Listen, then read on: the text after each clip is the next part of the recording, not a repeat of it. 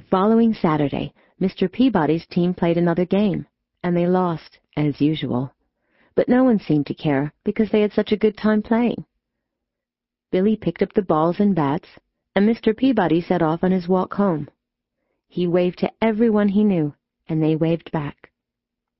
Once again he stopped outside Mr. Funkadeli's fruit market, picked up the shiniest apple, dropped it in his bag, and continued on his way. Across the street, Tommy Tittlebottom and his friends watched Mr. Peabody, and they were amazed at what they saw. Mr. Peabody had not paid for his apple. They couldn't wait to tell all of their friends, who told their parents, who told their neighbors, who told their friends, in the town of Happville, which wasn't a very big town. The Saturday after that, Mr. Peabody was standing all alone on the baseball field, wondering where everybody was. Then he saw Billy walking toward him with a sad look on his face. Hello, Billy. I'm glad you're here, but where's the rest of the team? asked Mr. Peabody. Billy remained silent. What is it, Billy? he asked again.